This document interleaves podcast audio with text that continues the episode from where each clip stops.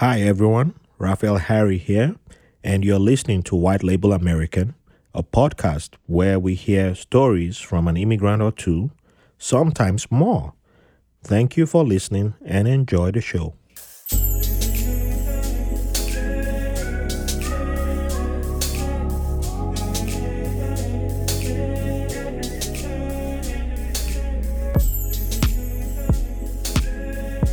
Welcome to another episode of White Label American.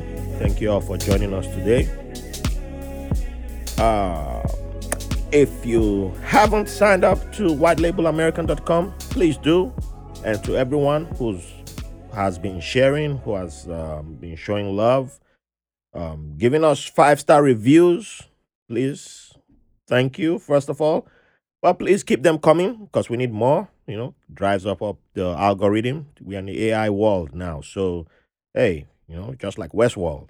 So if you don't know Westworld, so it's a show on um, HBO. So check it out. But um, I'm not giving that promo right now. But anyway, stick. Let's stick to the plan.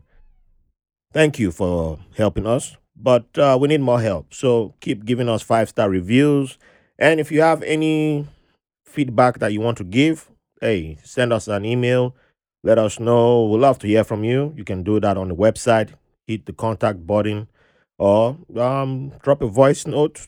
I would love to hear from you. Even if you feel you you have a strong view, drop it. And we'll make an episode with your viewpoints. And yeah, even if you disagree, you agree. We don't only want to hear from people who agree and who love us. We want to hear from everybody. Um, also, after you listen to, to today's episode, um, please feel free to send your feedback and let us know if you've had anything that happened in your life that um, changed the way you view your parents years afterwards, uh, especially if you've you no longer have your parents with you, or both both of your parents or either one of your parents.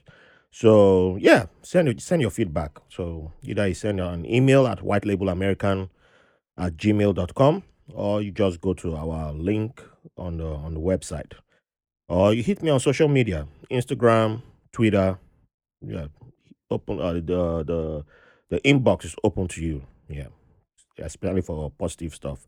So if you want to support, join us on Patreon for as low as three dollars, or you go on um the, hit the donate the donate button and yeah, send your donations. You can do the Jeff Bezos thing and send as much as you want. We we accept it as far as it's dollars, euros, and um, yeah, British pound sterling. Yeah, we accept that. We, we accept the currencies that have the most value. That's what I'm saying right now. Uh, if you want to send crypto, we'll negotiate. We'll negotiate about that. And um, if you want to send naira, Nigerians, I know you. And shout out to people listening in Ukraine. I've been getting listeners in Ukraine. So shout out to you guys. Shout out to you. You know, we love you guys. We know what's going on in Ukraine. So, hey, much respect, you know, to the guys in Ukraine. Um, yeah, and um, I, I got listeners all over the world. They Don't think I, don't- I don't know about that. So shout out to each and every one of you. We love you and I appreciate the love. Keep sharing and promoting us. Thank you very much. So, with that being said, we'll welcome back a returning guest. We have um, a good friend of the podcast, Ashwin Gautam Gopi. What's up? You know, he's an uh, entrepreneur. Uh-huh. He's uh, um, husband, a teacher, Uh-huh. Brooklynite, Uh-huh. Dravidian, Uh-huh. co-founder of Rise Products. Mhm. Also teaches at NYU. Father. Did did I miss father? Oh, father. Yeah, which which is Also. a Yeah. big a big part of today's um, topic. So um, forgive me for missing that. But we have so much more that we'll be covering, and um, yeah, so returning guest also. So I'm welcome so back. happy to be back. How you doing today? Doing amazing, dude. Really, really good. It's a beautiful day outside. Yes, it is a beautiful day, and we'll be hanging out after this hmm episode. And uh, thank you for this. Uh, what are we drinking again? Uh, we're having Guayusa. So it's an alkali compound similar to caffeine, similar to coffee. And uh, apparently it makes you talkative. Oh, Guayusa. Yeah, yeah. It- Jaguar energy, dude. Jaguar Energy. I think, I think that's what I would go with. Yeah. Jaguar Energy. Yeah. Um, Guayusa sounds uh, the, the name Guayusa. Mhm. It, it kind of sounds um, similar to. I don't know if it's a name or an area in Benin City. They Mhm. have names that sound like Wa, Wa, Mhm. Wanyan, then uh, Wanyan, something. But it's it just I don't know. It just took me to Benin City, Mhm. but I don't know where, why. Or, you know, it will come back to me in, in a few. But before we dive into why you're back for part 2 Mhm. you know, last time we didn't really talk about your uh, the company that you, you co-founded. Oh yeah. So just give the audience an introduction into Rise Products. Sure, sure. Yeah, totally. So my this is Rise Products is actually the brainchild of my wife, um, and we really believe in this philosophy called industrial symbiosis. Mm. So industrial symbiosis is a concept that's inspired by ecology, environmental ecology, right? But on an industrial scale, where basically the byproduct of one industry can turn into the raw material of another. So we really wanted to inculcate this concept in Brooklyn, where we live somehow. And we literally visited landfills. And when we went to the landfills where New York City trash was thrown, we discovered that this is one specific material that's very homogeneous and it's being thrown away. And we traced it back and we found that it actually came from breweries. So Oh, there are a lot of microbreweries in many cities Yes. around the country, Well, right? it's a big thing it's right now. booming. It's really booming industry. Mhm. Every time you make beer, every time you make even uh, just six pack of beer, Yes. you waste one pound of grain, right? So the way you make beer is you boil all this malted barley, Yes. uh, you extract all the sugars from it, and you ferment that sugar water into beer, right? Yes. But what's left behind is all this rich protein and fiber. And because breweries are in cities and there's no infrastructure to deal with it, they have no other option but to throw it away. oh. Yeah. So instead, we work with yeah. breweries to collect this, dehydrate it, mill it, turn it into a high fiber, high protein flour, which we then sell to food manufacturers. Oh wow. Yeah. So it used to be a waste product, but now by treating it as a food ingredient and handling it safely and turning it into a, a shelf stable product, you can actually extend its shelf life and make it have a second life as uh, nutrition for humans. so when the the beer the, the sorry the grain is boiled for hmm well, as part of the beer making process, Yep. the, the nutrients taken from, from the grain is Mhm. not like how how much percentage goes away from the grain. So you lose a lot of the sugar. The carbohydrate is what is lost. Oh. But what is left behind is all the fiber and the protein, the minerals, the vitamins, they're all there in the grain. They're locked in the grain. Oh wow. Yeah. They make kind of like a barley tea, Hmm. right? And so what then happens to it? And it's- a lot. Just in the United States, just in the craft industry, Yes. they produce like I think 42 million tons of spent grain per year, which is enough to feed the entire population of South America. Their Wow. entire nutritional needs can be taken care of from this one source of waste from this one industry. Wow. Yeah, it's an immense, immense source of waste. Now, in many places, it's used as animal feed, right? Because Mhm. from an infrastructure perspective, that's the kind of the best use that you can use for it. Uh, but by turning it into something that's uh, directly valuable to human beings, you know, it's the most valuable usage for it. Okay. And it is food, and it is treated as food up to a stage, right? So why not then continue that and then Yeah. make it food grade all the way and, and, and you know, divide uh, breweries' production lines into a solid and a liquid component. Hmm. You know, why should breweries be in the beer business when they can be in the grain business? Wow. Why Mhm. should breweries be in the beer business? Why don't they own all of the grain? Yeah. Yeah, why only take the sugar from the grain and throw the rest of it out? Use Hmm. the whole thing. Yeah, that, Yeah. that, that makes sense. So, Yep. um, with the situation in Ukraine right Mhm. now, is that um, having an impact on the grain situation over here? So Ukraine is like a, uh you know very very important source of wheat, hmm and uh, you know wheat is uh, one of the ingredients of beer. Sometimes, uh, not all beers have wheat in it. Yeah. Um. So I'm sure it is impacting supply chains in Europe, right now. But here in the US, I guess not because a lot of the, especially the New York City craft, uh, you know, craft beers uh, makers, they use a lot of locally grown grain. It's all grown within 200 miles. You know, Pennsylvania, Mm. uh, central and western New York. Uh, in western New York, in Batavia, New York, uh, outside of Buffalo, there is a craft malter called New York Craft Malt, and he he is one of the very first craft malters. He he buys locally grown barley and malts it and he supplies it to New York State based breweries. Wow. So it's pretty local. So there's also an opportunity for this uh, recycled grain mm-hmm. to provide um, to um, to help in when it comes to food um, uh, what's the word insecurity yeah yes definitely food insecurity yes 100% which is why uh, I now also work for a non-profit called More Than a Meal. More than a And more think I've than a heard, meal. I've heard of that. Yeah, More Than a Meal is a program which we work with restaurants. So we raise capital and we use restaurants as infrastructure to feed people. We find a lot of the time that with food insecurity, it's not a question of affordability that prevents people from having access to uh, you know food when they need it it's rather it's a question of accessibility you know it's like if you have no time and you are not walking past any place that you can afford a healthy food at Mhm. between your workplace and home most of the time then you're eating something unhealthy or not eating Mm. right so then to be able to turn restaurants in you know from closed doors into neighborhood resources for uh, meals i think uh, just changes the way that you think about your neighborhood and where you work and where you live. Um, and it kind of yeah, builds those bridges but also that platform then allows us to then provide people with other resources that could they could be missing.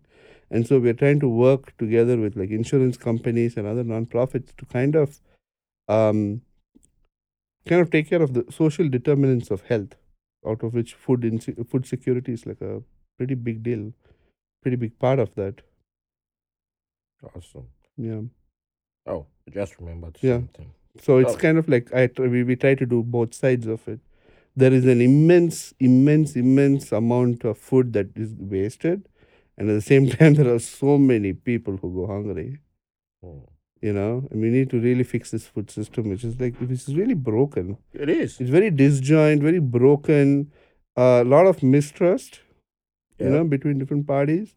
A lot of people have very uh, subjective perspectives on uh, food quality. Visual information seems to be very, very important to people to the extent where 40% of food gets rejected at various stages. That's that, that's a great point Sorting. that you brought up there Mhm. because uh, oh, that was pre-pandemic. I was at uh, I can't remember what event I was at. Mhm, mhm. I think it was for a, a veterans and uh, veterans entrepreneur Mhm. event, and someone. I think that was the first time I, I is it called ugly fruits or something like yeah, that? yeah, sure. And the, the gentleman talked about um, his Mhm. company, either a gentleman or a woman, Mhm, I can't mhm. recall who was the person representing the company, but how the fruits that they they they market Mm. are fruits that aren't the best looking, yeah. but actually Mhm. are still nutritious. They're still good to go, but Yeah. just because they don't look, Yeah. you know, as Yeah. cute, you know, and people Mhm, mhm. think, oh, I don't want to touch them, but they are good. So yeah, yeah. they're cheaper, but Sure. they're good. And Yeah, yeah. I was like, huh, that's actually a Mhm. great point. Yeah. And One of the problems with ugly fruit and vegetables is that they come with a lot of packaging. Mhm. Because they're misshapen, yeah, they cannot be transported in the usual ways, the, the way that the the, the the so-called perfect fruit or vegetable is probably perfectly round so it sits you know in you know perfectly in its little packaging you know but versus for ugly fruit needs to be packed more Mm. in order to protect it from damage during transport. So that's one of the issues Oh. also that they have with ugly fruits is uh, it comes with a lot of packaging. They come individually wrapped to be protected you know, from damage and Oh, okay. So Okay. it's so it's like ugly fruits. so it's- you see, like it's like we're caught in so many little traps yeah, here and there. Yeah, But it's I- uh, I it's due to consider that. But it's due to other reasons. It is more like due to infrastructure reasons and like Mhm. zoning and like the way we build cities and access. Oh. Um, yeah, the Great point. amount we rely on trucks. You know, those are the kind of like things also that cause a lot of pollution in the in the food um, in the food industry. I'm I'm glad that people like yourself are working on solutions, hmm and it's not just like the Elon Musk type of uh, like show me show me the spreadsheet. Mhm, so yeah, um, Hey, there are those kind of people in nonprofits too, by the way.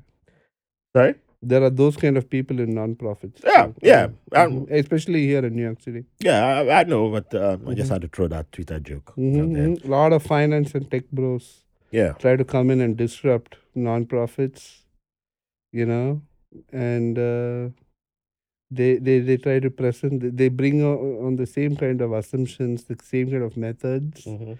in the name of efficiency and value and things like that. But what they don't seem to realize is that um, when when you are not working for a stakeholders, uh, you know, like a shareholders profit motive, you realize that people's motivations are different. You Mm. know, um, and the way you design solutions cannot just be the same kind of assumptions that you have. I mean, there are people out there like scalping people for their data through nonprofits, you know, uh, doing the exact same thing that they do in their apps, yeah. but through a nonprofit model, you know. yeah, I, I'm actually know yeah. someone who Yeah, there you go. something like that and then Uh huh. ran for office using Uh, oh, okay. yeah. Yeah, yeah, you see that? yeah, That's what they do. Yeah, yeah, yeah. It's, uh, yeah, it was a whole, You know, whole yeah, yeah. They all scandal- they sell the, the all the data will be sold to like uh, DC based think tanks who then use it, you know, to be political consultants. Mhm. Yeah.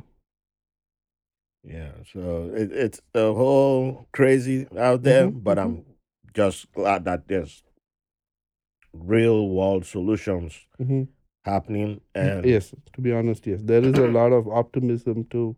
yeah, and I'm optimistic about it Mhm. because just hearing something as simple as the grain that people, hmm hmm you know, that people would have dumped or Yeah. are dumping from beer, hmm and a lot of people like beer. I love Oh yeah, beer, of course. and not in the Supreme Court justice way, by way. hmm but it's relatable hmm to a lot of people all over the world. Sure. And hearing that, you can see that, oh, there's ways we can use this. Yeah. It's not Yeah, something yeah. so grand that Yeah. sounds like impossible. No. So just walking from there, Yeah. You can be like, okay, what the next step? It's Mhm, easy to mhm, now mhm. say, okay, the next step, I can follow along to the next step and then follow along to the next step. Yeah. And it's It's easy. not even. I mean, Yeah. for me, like I think it's just being an immigrant. I'm always like trying to look for free sources of stuff, like free food, and you're never ever as an immigrant, you're never eligible for any benefits, right? You Mhm. you don't get SNAP or EBT or something. So you're always looking for free food, and that's how I found this grain, Right? For I think it comes out of need. I think that makes you like hungry, and you look at the streets different. hmm It's a great point there. hmm It's a great point. Though some people wouldn't still believe it, they're like, hell no. Because some people have made, made Yeah, it sound like we, we, are the only ones getting all the free stuff. This is this is just advanced dumpster diving. Mhm. Yeah. Hey, advanced dumpster. yeah, man, you just coming with gems today. ah, man. I love that. Yeah, yeah. I well, that's my job. You know. So, um, what are the, uh, the, the, because you, you mentioned flour. Sure. Is it, uh, are there other Applications for it. well, yeah, food items that are made from. Oh well, our grain? clients make a variety of things. It goes into everything from um, the coating on fish sticks Hmm. uh, to pizza dough, Okay. bread, pastries. You know, there's so many different things that they make with it. Well, there are also some people make brownie mixes, you know, dry mixes and Yeah. banana bread mixes and stuff like that.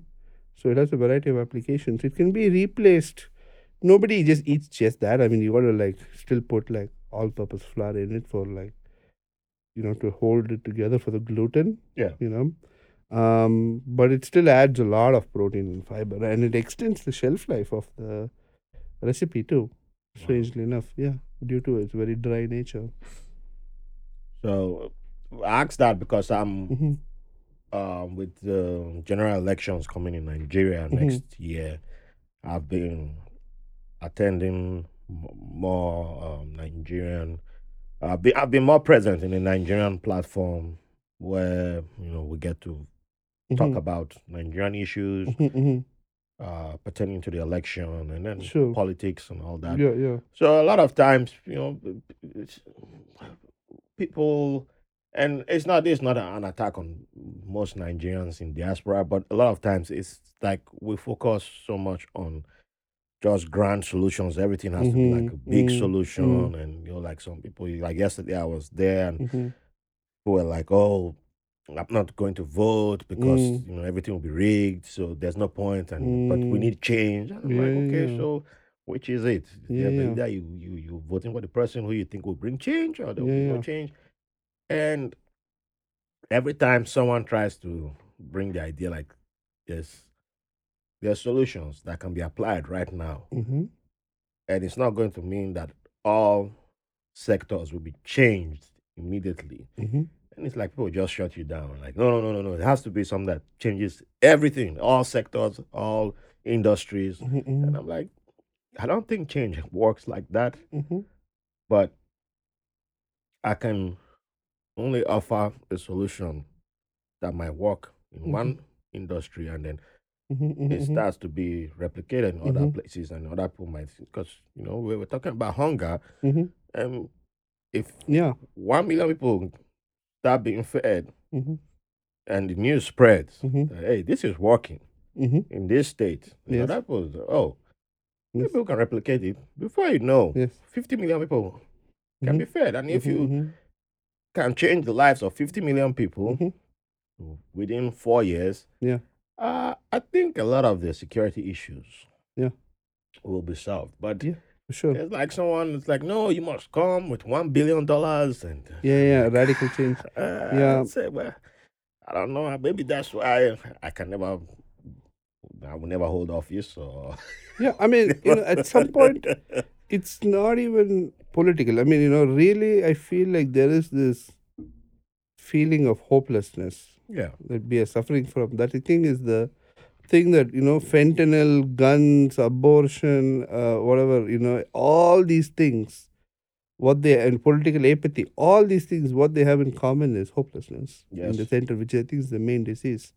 And uh, you know, and to address that, it cannot be a political solution. It has to be a cultural understand. You know, like kind of like uh, I guess some sort of like realization Hmm. and the creation of some sort of species based identity at some point you know we need to hit that point pretty quickly we are heading there but there are so many of these hurdles that keep coming up to prevent that from happening but a species wide identity as human beings is so important for us because we need to realize ecologically we have surpassed the need for natural resources right? Um, since the 70s we have grown more food than humans need. And since then we are wasting more and more and more.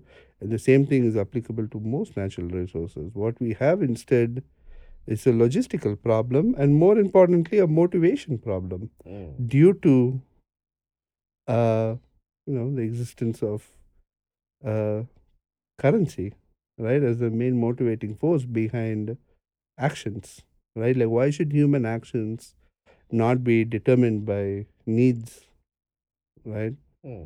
hmm and the resources that we have but that for that you need a species wide identity right and so Hmm. I think that's where we're heading. And I- Yeah. uh, but uh, it's a lot of different barriers. We keep falling into a lot of traps. And by the way a species wide identity is also a trap right? I mean you that you fall into um but it's not particularly the best perspective right? You can also argue for a more broader ecological maybe universal identity. However i say it's good enough first step for us as a species. Let's just get to there let's So- just get to species level identity right now we so, are stuck so when you say broader ecological Mhm. identity Mhm. how would you define that to someone who's never heard of that before? Kind of like identifying ourselves based on species first, rather than uh, other social uh, cues. Okay. right? I mean, we identify ourselves as being members of family, nation, city, state, all these like social constructs, right? So, uh, why not start with a more material concept, right? Uh, why not a more material biological based identity? And that's why I think we should start with species uh, as a major, like the main core identifying marker for our ourselves, for our notion of uh, the self you know the identity of self should be constructed around this kind of like social but also material conditions not particular not only social i think one of the problems is that the re- reason there's so much like irony and like hopelessness in general is also due to the effects of postmodernism in the way we think Mm-hmm. and I know that people say, oh, postmodernism, blah, blah, blah, that's the left. It really isn't. It's everybody, you know. Yes. Yes. Everybody's It- kind of stuck in this across. postmodern malaise where everything is so, everything is socially constructed. Mhm. There is almost like we have forgotten the existence of material reality. You know, we get lost in this identity and, and, and all this kind of like biases and warfare based on perception Mm.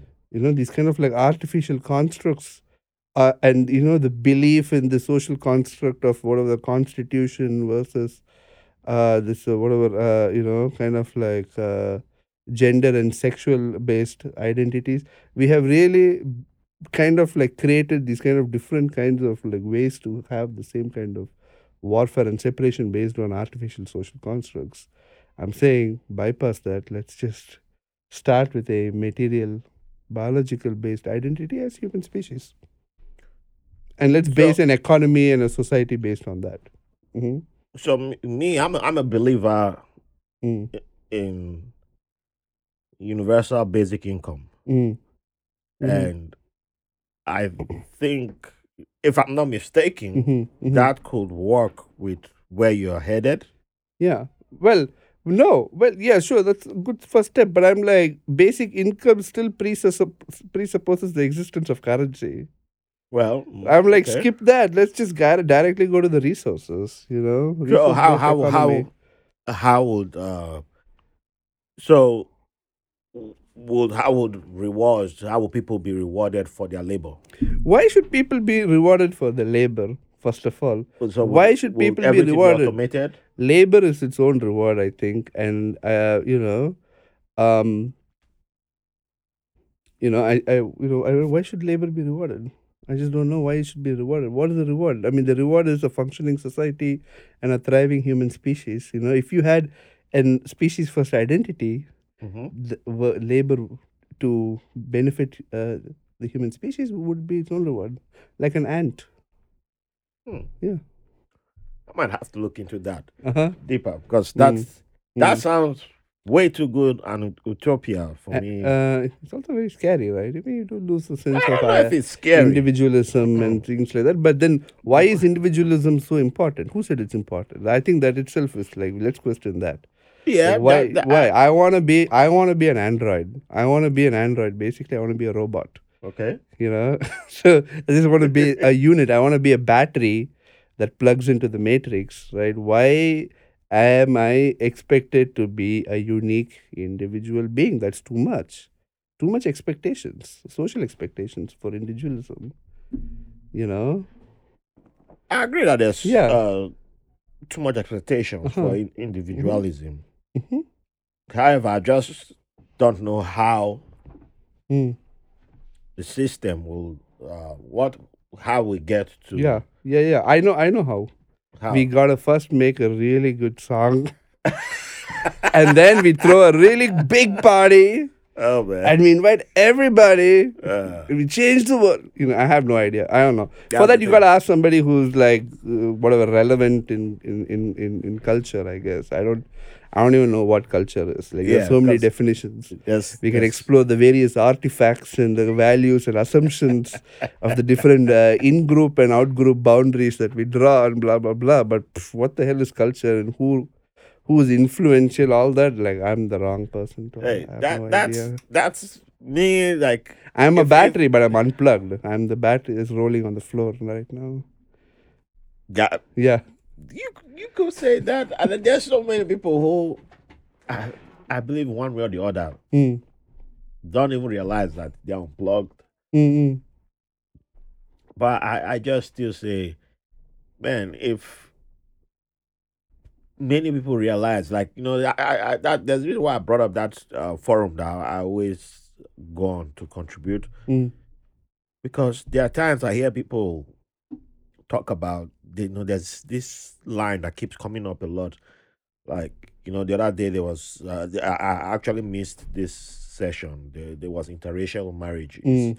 that came up, and the host actually wanted me to attend because he always loves hearing my viewpoint because he knows my viewpoint is one of the Mm-hmm. uh, it's a it's it's in the minority. Yeah, which is the anti. Yeah, it's- Yeah, you're of like anti-mixing. Yeah, yeah. so uh, a lot of people were like, you know, uh, and it's stuff that I've been hearing since childhood. Mhm, and it's like, you know, uh, yeah, I'm, I'm not against uh, interracial marriages, Yeah, but. I can't, I don't see how I can get married to somebody who's not from my culture. Uh-huh. You know, I, I need so I, I need to be married to somebody who has culture. Oh, and, I, wow. to- and, yeah. I, and they were saying all this and all that. yeah, yeah. And I was just like, you know, but it's it's a it's on on that day it's a platform where it's just for you to say what you it's, Sure, it's- sure. you have the floor. So everybody yeah. just says it. Yeah, so yeah. the moderator is only there to say Uh-huh. it's you next, you next, you next. He doesn't Yeah, yeah. say anything. And if I was there, I would have uh, the only question I would have asked is Yeah. everybody keeps saying I, I need to be married to my culture. They're Uh-huh. all from different tribes in Nigeria. Yeah, yeah. But I need to get married to my culture. Uh-huh. People only I only need to be married to somebody who has culture. Yeah, So yeah. you're denying that the other tribe has Uh-huh, culture. Uh-huh, uh-huh. You are only claiming you have culture. And then Yeah, a bunch of them kept saying, no, Yeah. I, I, I, can only get married to an African. Yeah, yeah. But, and then they raised the rest of Africa Yeah, my tribe in Nigeria. Uh-huh, uh-huh. And I'm just there. And then so I'm like, okay, I, I don't even mind marrying.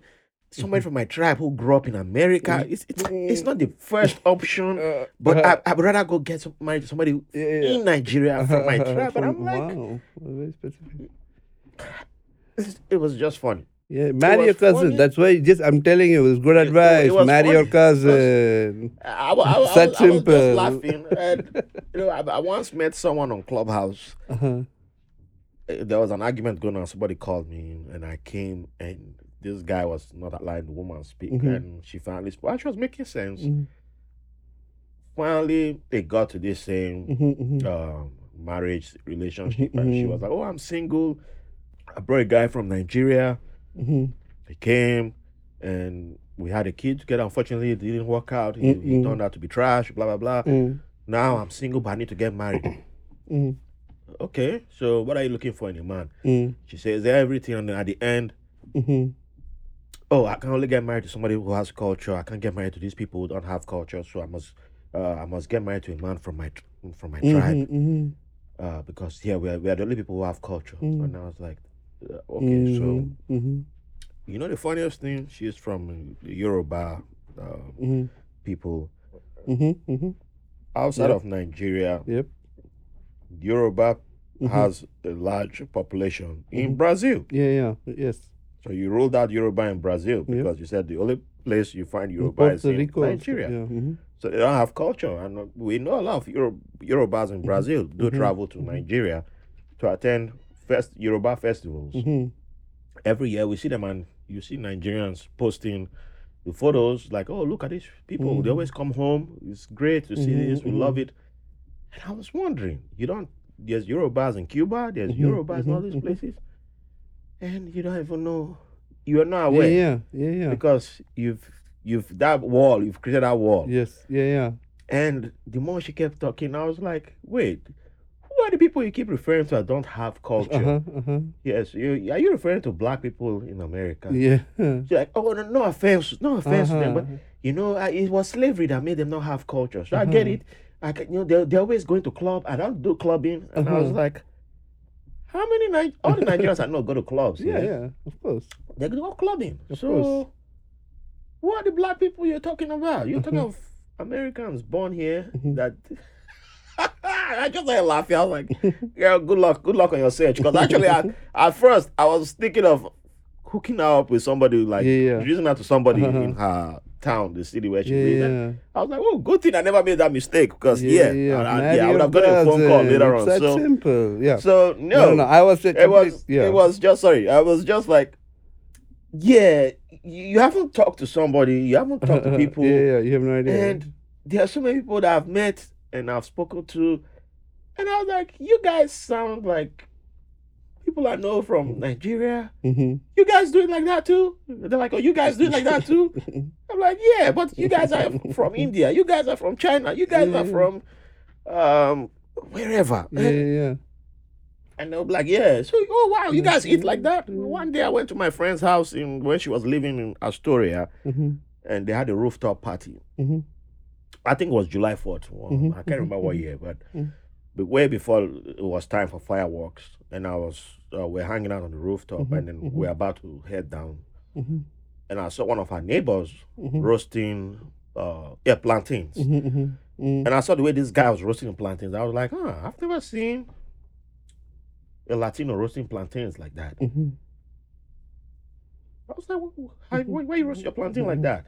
Like, oh, that's how we do it. hmm I was like, oh, the last time I saw plantains being roasted like that Mhm. was in, was when I was back home. hmm He was like, where's home? I was like, in Mhm, Nigeria. He's like, mhm. hey, man, we, we family, man. You know, that's how yeah. I'm pretty sure, you know, we, we have yeah, a yeah, true. somewhere. Yeah, yeah. And he's like, what do you eat yours with? I was like, oh, well, one part of the country, I know they eat theirs with um, groundnuts, which you guys call peanuts here.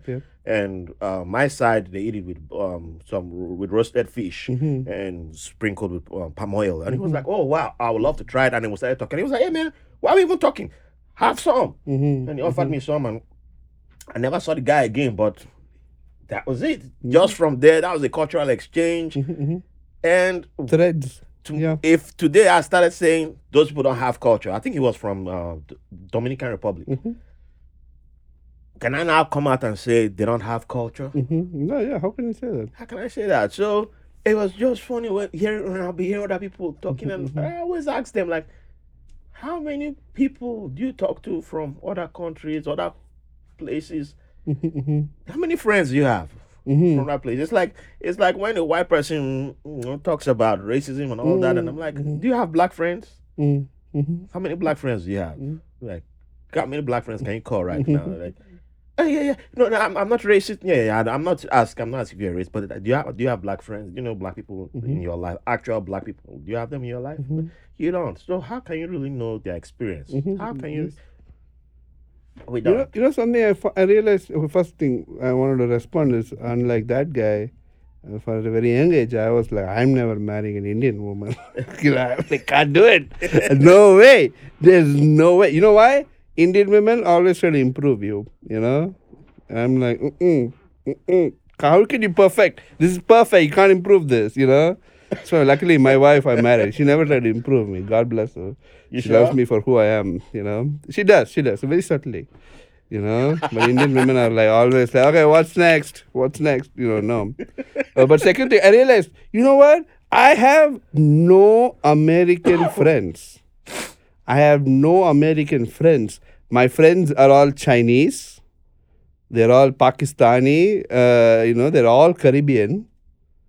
But I have no American friends at all. I know two or three Americans, So when, when you, and they're when you Irish, start a Irish campaign- American. Huh? We need to start a campaign. Yeah, All the Ameri- we need American friends for. I need Amer. for I have no American friends at all. White, black, nothing. It's all immigrants. Of course, I've lived in only in New York, in Brooklyn for twelve years, so maybe it's that. but you know, I'm just saying, I have. It's all. At least you would think, oh, I, because when you said, do you know any black people? In my mind, I'm like, I do, but they're all Caribbean or African. You know. yeah. There are no like African American people that I know at all in Brooklyn. There are no Americans in New York City, basically, right? Well, yeah. no, Amer- I've never met an American Oh, in you, New York you- City. You met Josh. okay, there you go. One. Josh is like, eh, Josh hello. is an American. Okay, nice. You got one ama- a minority.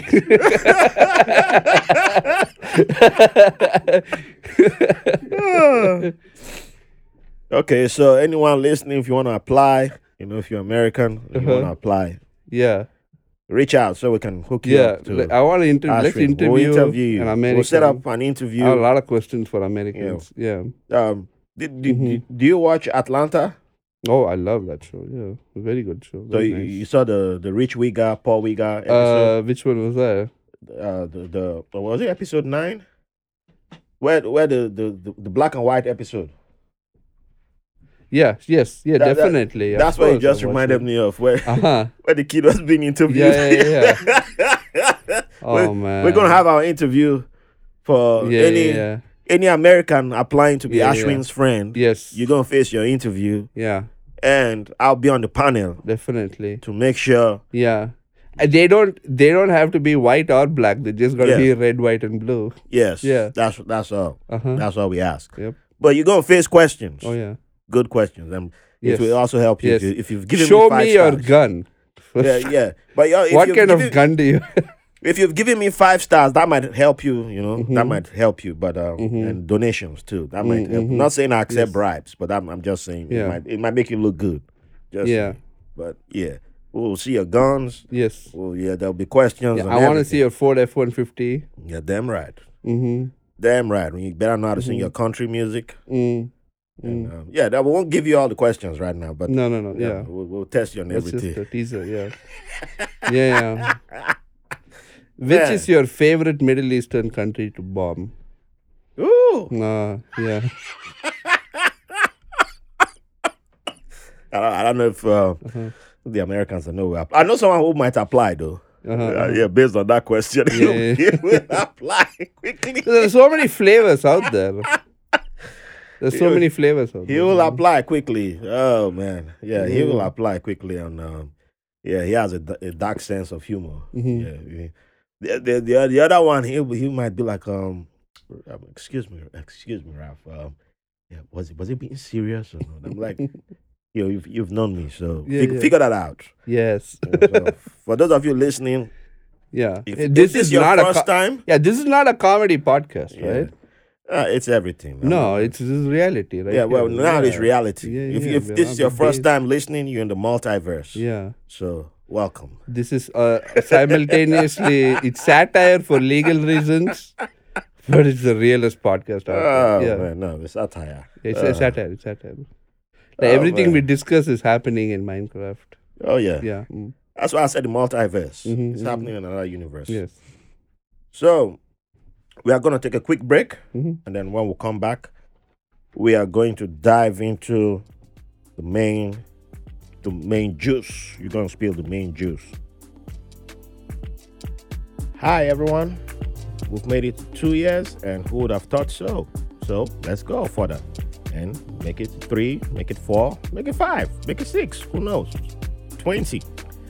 But we can't do this without your support. So join us on Patreon at patreon.com slash white label American POD pod or linktree.com slash white label American. Go there and you'll see our Patreon link and you can join us for as low as $3. We have bonus content, we have bonus materials. There's so much juice over there that we don't release to the public. And yeah, you can contribute in making this podcast better. You can send questions, you can send your ideas. And also, there's a lot of new things that are coming. The announcements are made on Patreon first because we have to, you know, take care of people who help make this podcast possible. So you can be the one to make this podcast what you want it to be. Come join us on Patreon and make it what you like to see. Join us, make it fantastic. Keep the five stars coming in, keep the love coming in. Thank you for the privilege of your company. Okay, welcome back. So, Ashwin, Mhm. last time you were here, Mm. we had a great episode. And Thanks. after that, you got some news Oh yeah. that changed, that kind of changed your perspective on Uh-huh. certain things. So, what was the Yeah. news that you got? Uh, wow. You know, this is like I don't even know what you have on your screen over there, but I'm gonna go with my autism diagnosis. Mm-hmm. Yeah, is Yes. that it? Awesome. Okay, yeah, let me talk about that. Yeah, I found out I'm autistic.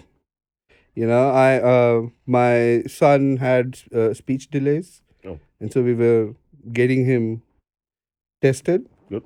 Okay. And you know what we discovered along the way was that as we were doing his test is that we, we were getting him diagnosed for autism and the the person doing the diagnosis looking at me and she's like, Hey, by the way, I think dad, you need to also go get yourself checked.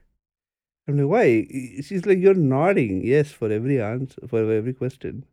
Oh wow. And uh, you need to get yourself checked. So then I had to uh, get myself diagnosis and it turns out that I'm autistic and it's like it, it was like so life changing for me if everything in my past suddenly kind of like fit it made sense a lot of like experiences and uh you know So just you nodding, like, is it yeah yeah that you were doing the stereotypical yeah yeah, yeah. i was doing the head nod? no i was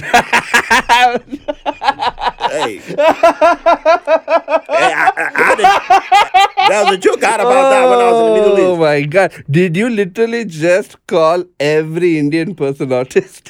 Hey, I, I, I, I had to make sure. I had to make sure because or did you that was a joke that one of my Indian buddies, when I was in the Middle East, Oh my made up god, with that really head got nod. me with that one. Yeah, Oh. I think it was my Indian. Yeah. It was my Indian chemistry professor Uh, that had a joke about that, yeah, yeah, yeah. about the head nod. But it Uh-huh. was actually the other way, saying no. Yeah, But yeah. he's saying yes when saying no. Do you know. do, you, do you understand the Indian head nod? I, Do you know what it's about? The Indian No. head nod? Okay, so Indian people sometimes are more fine with ambiguity. Oh. So it's just it is to uh, uh, have an expression to express ambiguity. You know. So for instance, uh, the meaning of the Indian head nod hmm changes with the intensity with which you shake it, right? So for instance, ask me if I like your cooking. You know. Yeah, Do you like my cooking? Yes. So the vigorous Indian head nod is enthusiasm. Ah. Ah. But now again, ask me. Do you like my cooking? That's ambiguity. That's y- neither yes nor no. It's it's more like yeah, it's okay, it's fine. Ah. I I don't want to give you either answer. I don't want to commit to saying yes or no. I don't want to offend you. So I give you the Indian head nod, and you can interpret it to whatever degree you want it to. Wow. That's up to you. So you don't lose face. And so it's to introduce ambiguity into It's a too late now for me to go back to Bahrain and be like, look here, man. I know what you was doing. I know. Yeah, yeah, yeah. I need, I need, I need a time traveling Mhm. teleporter to Mm, mm, telepath. Take me back. yeah, yeah, yeah. Wow. So yeah, I got the diagnosis and everything made sense. And then I was like, uh-huh, how do I embrace this? And I realized like, okay, fine. Then if I have if I am truly like faking every social interaction that I'm having, then why don't I just fake being the person that I like being? You know, so it just gave me so much relief. Hmm. and I felt so I've been like so free. I've had this sense of like freedom and agency which I did not have before. Like think so many things make sense. A lot of conflict, so pe- a conflict with people, conflict with institutions, my inability to grasp things that other people take for granted, my very good ability in uh, research skills. Yeah. I am not a good researcher. I just ask questions about things that other people take for granted. And that makes me a good researcher. Wow. Yeah, Okay. Yeah. Can you give me an example of that? For instance, like one of my very, you know, like my my whole research topic itself is about employment, right? My whole PhD dissertation. Uh, by the way, I did a PhD at one point. You know, I was my whole PhD dissertation was about the role of technology, but specifically as it relates to changing notions of employment. As I was starting to see myself, like how that's that that notion of secure employment was kind of fading away in uh, and in it was being replaced by freelance other forms of like ad hoc work you know which is much more fragile and insecure uh, economic relationships and for me i was so very interested in employment because i've never been employed so for me it was just like I'm, I don't understand being employed Hmm. to the extent I don't understand it so much that I have to spend so many like so much time studying it and analyzing it, you know. And uh, same things with things like culture too. Like I never understood culture, religion. I never understood it. I never had that feeling, and uh, yeah, that's you, why. mentioned yeah, I mentioned about first and hence I would then my my strategy is to intellectualize it and analyze it and research it you know as a response to not being able to be a part of it you know so that sense of always being an outsider or being an observer in society it kind of like suddenly it clicked in my head it's just it's not that it's not a role that i'm playing it's just who i am Wow. mm-hmm. Well, I, I re- really recommend everyone listening Mm-hmm. check out your your first episode yeah yeah because um, it connects yeah, it connects. It connects. So Yeah. It's it was really life changing for me, life changing diagnosis. Like I used to think I was depressed. I used to think I was anxious. Then I Hmm. now I know like no, it's I am an autistic person having a very normal reaction to stimulus.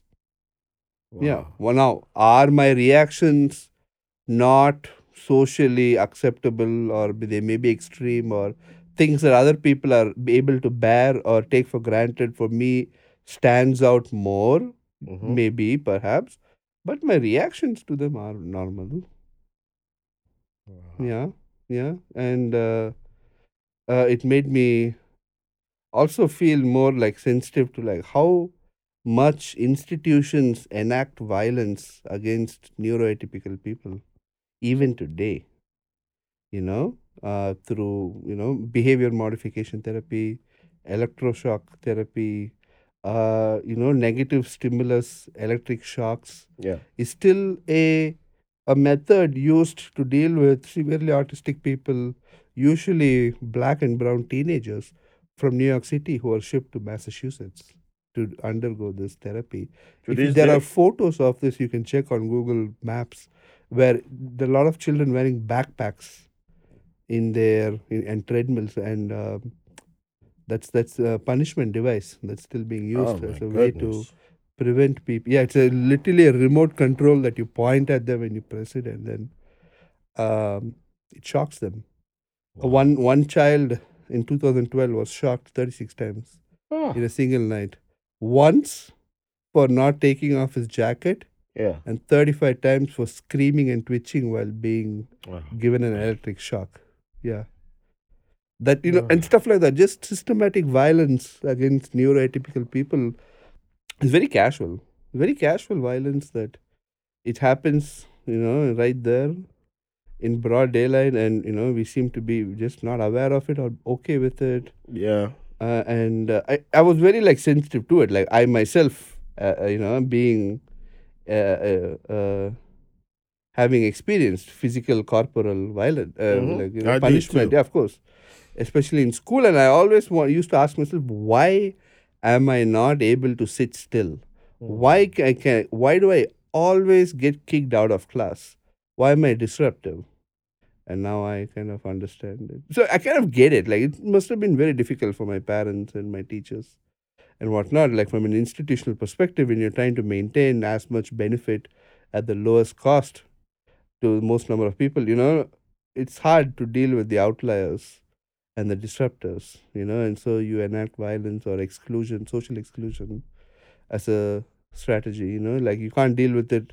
You know, that's what the Kennedys did, and that's what rich people do still today, you know, like with their uh mentally challenged relatives, they just hide them Mm. completely. Like nobody ever Yeah, uh, I was aware of um, a bunch of families doing that Mhm. around me, and, and technically we did that with my uncle too, Yeah.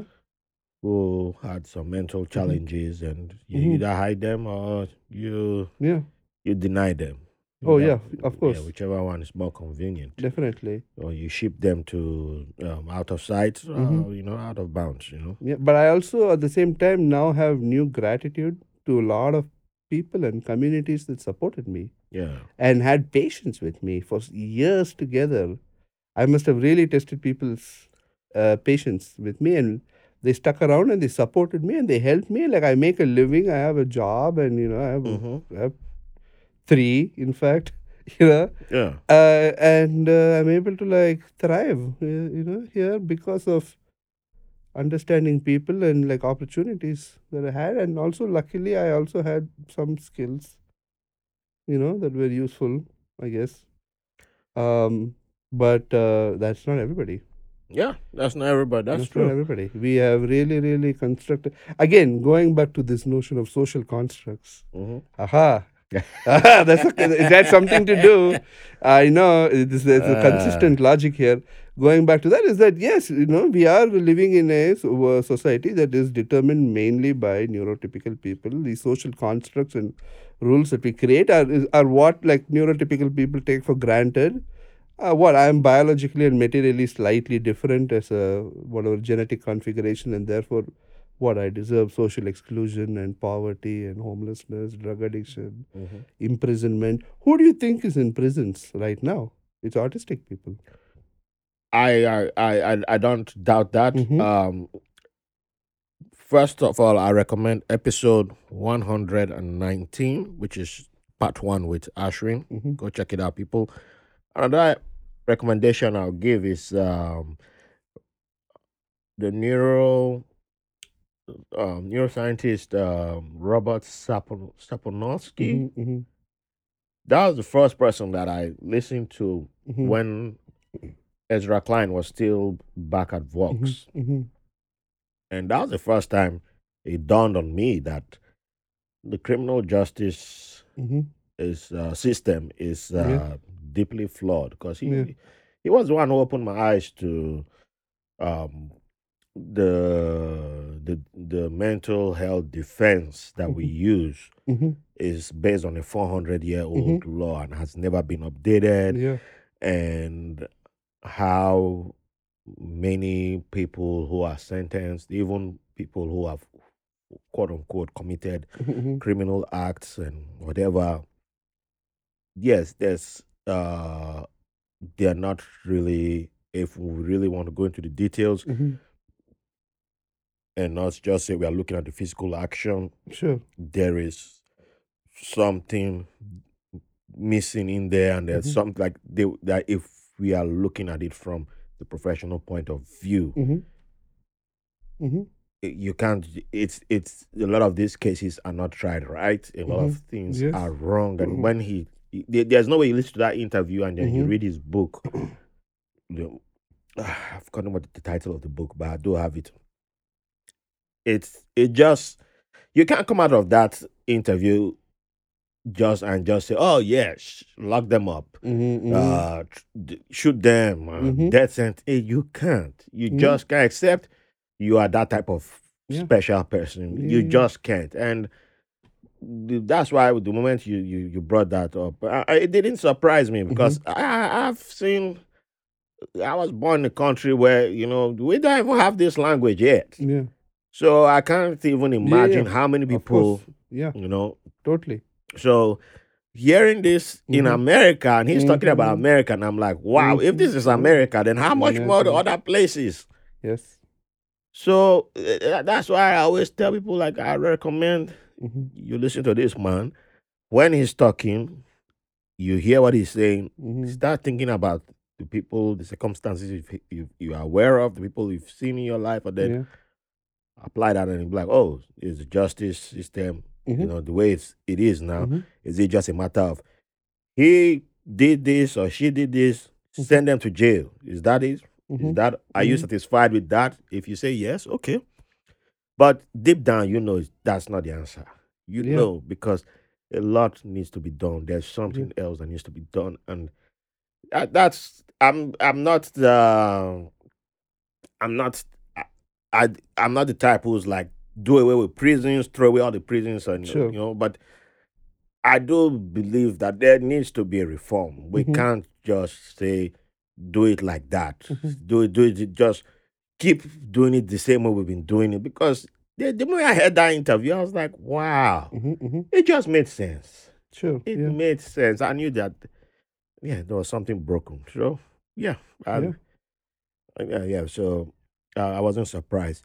So, uh, how has this uh new uh, this diagnosis um uh, y- y- how has it affected your self image? Mm, Although even though you've talked a little bit about it, mhm. but how has it affected your self image and um how your parents raised you? Looking back now, how your parents Yeah, raised yeah, you yeah. and how you're you uh, you're already parenting. Uh-huh. How has it Oh, affected yeah. all that? Oh, tough one. So, you know, I kind of like now I think back and I like as I said, you know, uh some of it now I'm like I'm really angry at. Like when I think back, I'm like Mm. I should have been supported better.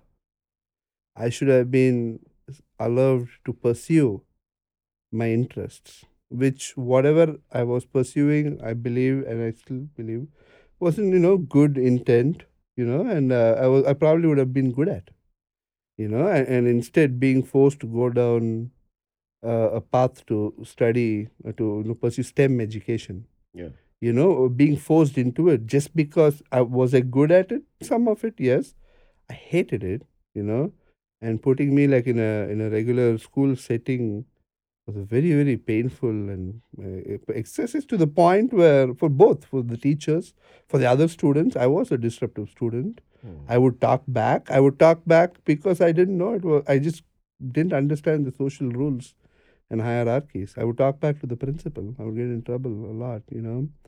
Um, so it was it was a difficult fraught relationship you know and similarly in general i just can't deal with authority you know it just sits wrong with me. I just can't deal with it. I never could. Religion police the law justice system whatever. My own father my parents my teachers no one. I was it was just i was against everybody i was very very very angry. I was an angry angry child you know. I was just very i just pissed off you know. I was a you know, I was just like, it was just like that. You know, that was just the environment. Always on the defense, always ready to fight, always ready to throw down, all all the time. You know, just angry, just super super angry at the world.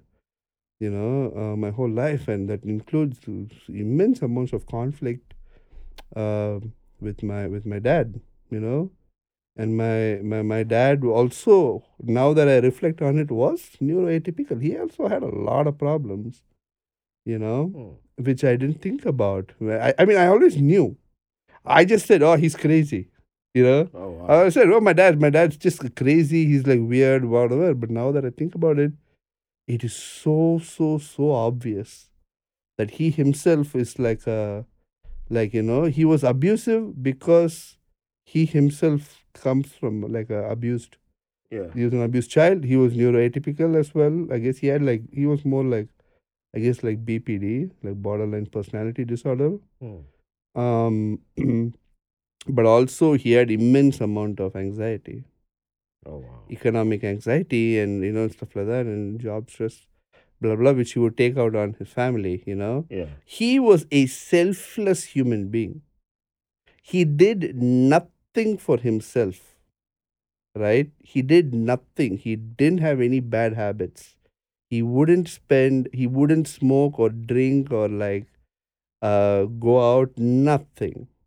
For him family was everything. But from a patriarchal perspective where it's like it's because he saw us as extensions of himself. Oh. right? Okay. so it's like that. So he's like oh i i'm the head of the family and i control the family blah blah. But he was a very selfless like he did nothing for himself you know he would not go on a vac he nothing. He had no hobbies. Mm. his entire thing was always the somehow the progress and the development of the family you know. So he was really really obsessed and very controlling about that. So it's really like good and bad things that i can kind of like acquired through that warnings of how not to be. A lot of the time i also aspire to be like him in many ways you know in something you know the amount of hard work and dedication that he had he would study he would study even when he was in his 50 every day he would study he would write exams he would get new licenses for aircraft he was an aircraft maintenance engineer And so one of his dreams was to, uh, which he did before he died, was to get a license for a Boeing 787, uh, which he had. And you achieved it. He, he achieved it. He, every every he was the only person in his entire airlines who would, he had licenses for every single plane in their fleet, Wow. whether or not it landed in his station. So they would send him out. They would send him to the Middle East. They would send him to. He spent. He lived three years in France and three years in New Jersey. wow. Uh, yeah, and so you know, for a long time we were separated. My mom also was with him for a while. So that was the best time of our relationship. I think that was the best thing that happened to us. Uh, was him like leaving, going to France. He really Mhm. mellowed out after that. I guess he got more perspective, and he came back. And after he he came back to India in May 2010, and I came to the US in August 2010. So we just had the two months there with each other after six years of separation. Yeah. And I came here. He was there. We saw each other a couple times, and then he died of cancer. So Mm. that was pretty. Uh, but that was the you know really being separated was good. Really fixed our relation. really fixed our relation. Sorry, I know it's funny, but I wasn't Yeah, expecting yeah. that, but and my mom, on the other hand, I feel so bad for her now. I have so much more respect for her, and I have no idea how she handled everything. You know, she's really stuck it out. I mean, I have so much respect for her. Like, she really, really, really tried, you know, her best to support me throughout my life. Every, you know, really, she really, really tried her. I just have no idea how she put up with my dad for so long. How did she have the patience? It- it's just I not- think no. it's tied to our patriarchal society. yeah it, too, I, I, there is just no other alternative option yeah. From Basically. when we look back, yeah I remember when Mhm. I was, uh, I was already a young, becoming a young adult when Yeah, I, yeah. oh yeah, just about to become a young adult when I Yeah. began to find out Mhm. that my mom had been in a, uh, previously in a problematic Mm-hmm. relationship with my, with the dad of my elder brother, yeah who she was married to, and Mhm. yeah, that guy used to beat the hell out of her. oh my god like beat the hell out of her and then while she was going for her masters yeah and all that and she would still cover for him go to yeah. school and of course students would notice like even with the makeup her my eyes were still swollen and all Yeah, that yeah. stuff. And i was reading all that but i was mad at my mom. Like, why Uh-huh. are you covering for him? Yeah. Why you all that? Yeah, but she yeah, already yeah. had a baby boy. Yeah yeah. Um of course she was supposed to be a good wife. Yeah.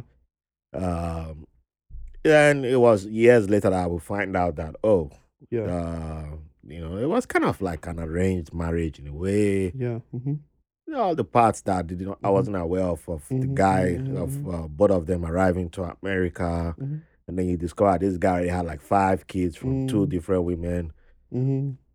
All that part was left out. Uh, It was just like, oh, she was trouble, and then started. That's why he beat her. So Mm. you're like, oh, but maybe if you were a little bit nicer, maybe if you were hmm So you're having those type of viewpoints because you know obviously the woman said something. That's why the man beat her. Mhm. Then you're like, wait, there was how many kids? And they're like, oh, actually, it's even more than five. It was Mm. almost like ten. I'm like, how many? Where this man getting all these kids from? Because my brother got, Mm, I mean, mm. I don't know how many siblings he got, but they're all older than him. And I'm like, what? Where, where all this? When this man was having all these kids? I don't know. Yeah But somehow you're discovering them, and yeah, I don't Mm. know how, where the money was coming from to take Oh care of them. yeah, yeah. But so of course there was going to be fighting, yeah and, yeah but she was stuck with him, and I guess one day the beatings were too much. But obviously, I guess the other women went through the same thing. yeah yeah So it was like actually three women, oh my god and yeah, that man had more than ten kids before my brother. oh yeah wow So yeah, actually the. Mm. It made sense when he died. Like the first two, Mm. the, the night were like, "Good luck with him." You know, we Oh, don't care. yeah And- yeah yeah yeah And it was the ones in Nigeria who were like, oh, yeah. yeah, he has died and we need to bury him. And Yeah, I'm like, well, him or that. So, yeah yeah but yeah, a lot of women put up with some stuff. And yeah I No, get it the way she talks now. Yes, And she wants. I'm like, yeah, I, I'm, I'm not you. I don't have to. Yeah And my daughter doesn't need to go through that. Yeah, yeah. I'm not, yeah, yeah the first thing Yeah. I, I'm teaching her, yeah, you're free to go. Yeah. You don't have to put up with that kind of Mhm, thing. mhm, But it's yeah. that patriarchy they grew up under because Yes. my mom was an abnormally for her time. Mhm. Mm, She came uh, when they kicked out mhm, Nigerians from Ghana, where she Mhm. grew up. mm, Excuse me. She moved to Nigeria with a university degree. She was ahead of so many men. She was a threat. So a lot of Mm. men were insecure, and then she would come back from the United States with a master's, ahead of a lot of men Yeah. again. Um, we are from a minority tribe, so uh, uh, the, the the you have to be married to your culture, right? So how many men could? Not many of them couldn't, and uh, except you want to be like second wife or third wife, kind of thing. So the options were limited, and then you now find okay, this one's educated. Maybe it could work out, and you end up with a monster.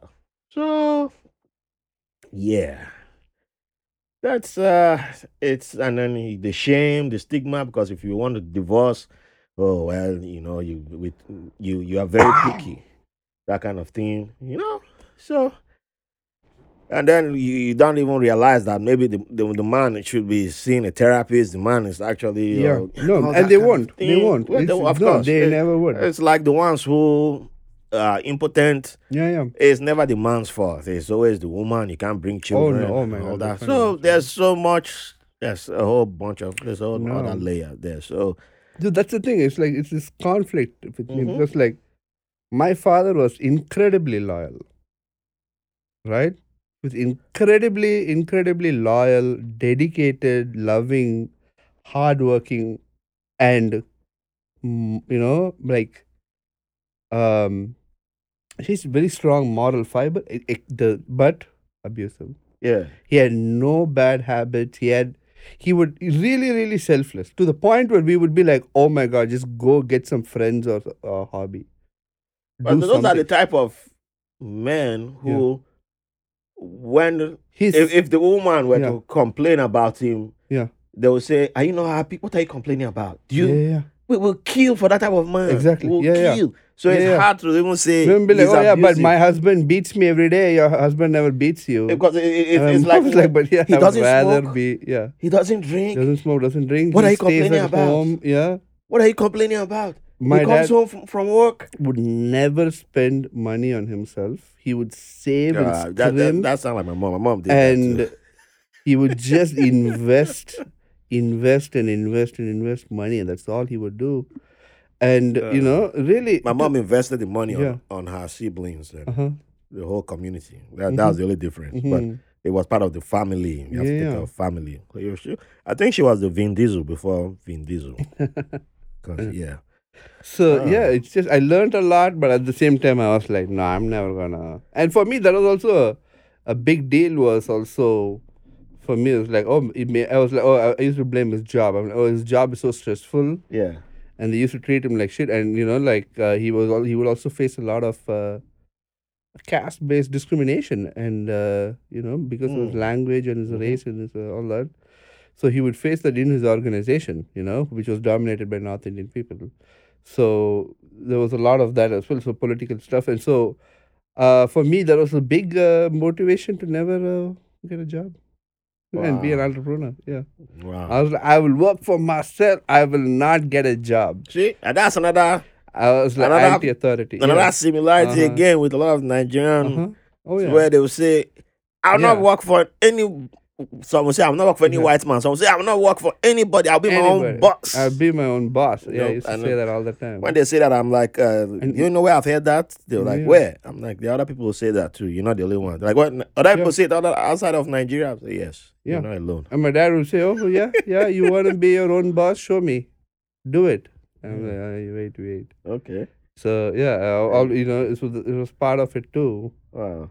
But um, now, I, yeah, well, I just have so much, so much respect for my mom. You know, it's just incredible how hard she worked and how much she, how many secrets she had to keep just so that me and my brother could enjoy, you know, pursue our interests. So, Yeah. going forward with all this, Mhm. what's your your parenting goal for your for your Parenting child? goal. now? Yeah, yeah. You know, look, look. I am I. able to escape the patriarchy? No, I'm not able to escape the patriarchy. I still have those drives and desires and, and ambition and things like that, which, you know, Mhm. uh, which I have, which where, where where the cultural expectations of like being a man and providing, earning, uh, saving, investing. There is a saying that a man should provide for seven generations.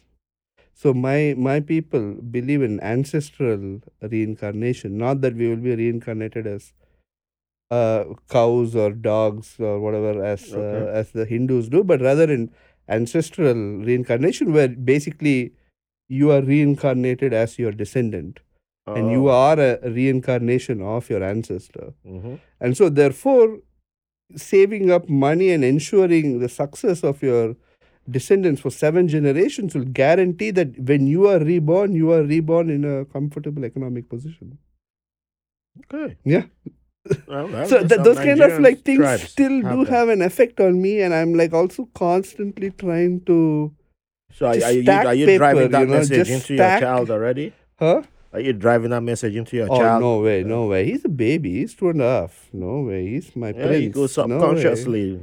the- subconsciously may, maybe he may notice it in my absence so that's like really what affects me is like I, I mean i try to live my life as flexibly as possible Okay. i work from home you know i spend a lot of time with my child i don't have to go to an office i don't have to travel or whatever we we spend a lot of time together but still i feel guilty. I hate going to meetings and stuff like that because it takes me away from him. And um, i do try to be there from him but at the same time there is this constant feeling of like inadequacy. It's like no matter i was just telling um Good. i was just thinking earlier that you know it's like really it's like no matter how much you earn it's just never enough.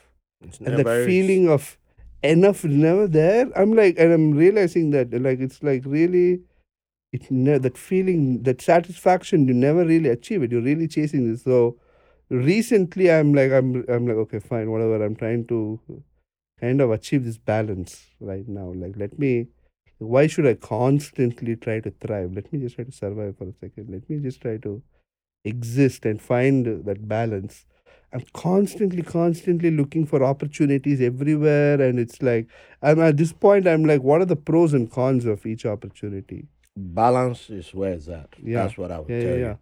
So we got to wrap up. Thank you again for coming in. And final thing I'll say to you is, uh, remember what you said in the first episode. Mhm.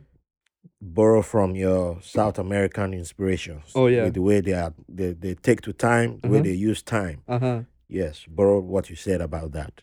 So, final thing you like to leave the audience Mhm. with. Go. Oh, listen, you know, I think, uh, yeah, you know, I did say hopelessness is a big problem, and the only solution is not like institutional, it's cultural. But I think maybe, I don't know, that we could do something as individuals also. We can take a little bit of responsibility in instilling hope both in ourselves and in others, you know. Uh, I just want to leave people with the possibility of hope itself. It's an option. It's an option. We can consider it, at least, you know, and it becomes difficult to do it by yourself, which is why, uh, you know, I think seeing it from another person's perspective is so important. There's always an option. hmm That's what I say. So, where can the people find you, especially for those who are joining for the first time? Plug yourself in. I'm, I'm not on social. I, I know. stay away from all that life, you know. But well, uh, at least you can hey, plug in find me- Rise Products. Just yeah, if you- just just Google my name. uh, find me. The only thing I respond to is LinkedIn. okay. You know, I'll- really. I'll- so is reach it out okay to if I me. post the, the link? post my LinkedIn. That's the only social. I don't use Twitter, Facebook, none of that stuff. Okay. And I'm not a big poster too, so I only do direct. Maybe I should just give people my email, my phone number. Just text me. It's the best way to reach I don't think me. we should. Join, uh, yeah, add me to your Slack channel and whatever. all right. You know, email me, but do not try to reach me, reach out to me on social media. All right. So, Yeah. LinkedIn Yeah, and Google his name and Uh-huh. riseproducts.co. yeah, awesome. Thank you. All right. So, thank you again.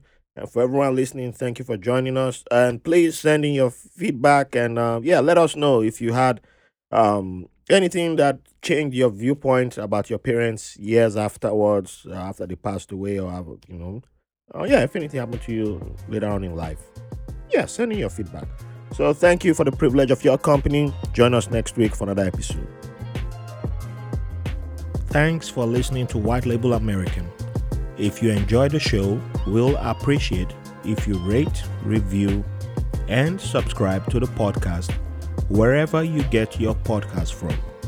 If you have any questions, comments, or have someone who will be a good guest on the show, or you want to be on the show, send us a message at whitelabelamerican at gmail.com. And make sure to follow us on Facebook and Instagram at White Label American. Thank you for your support.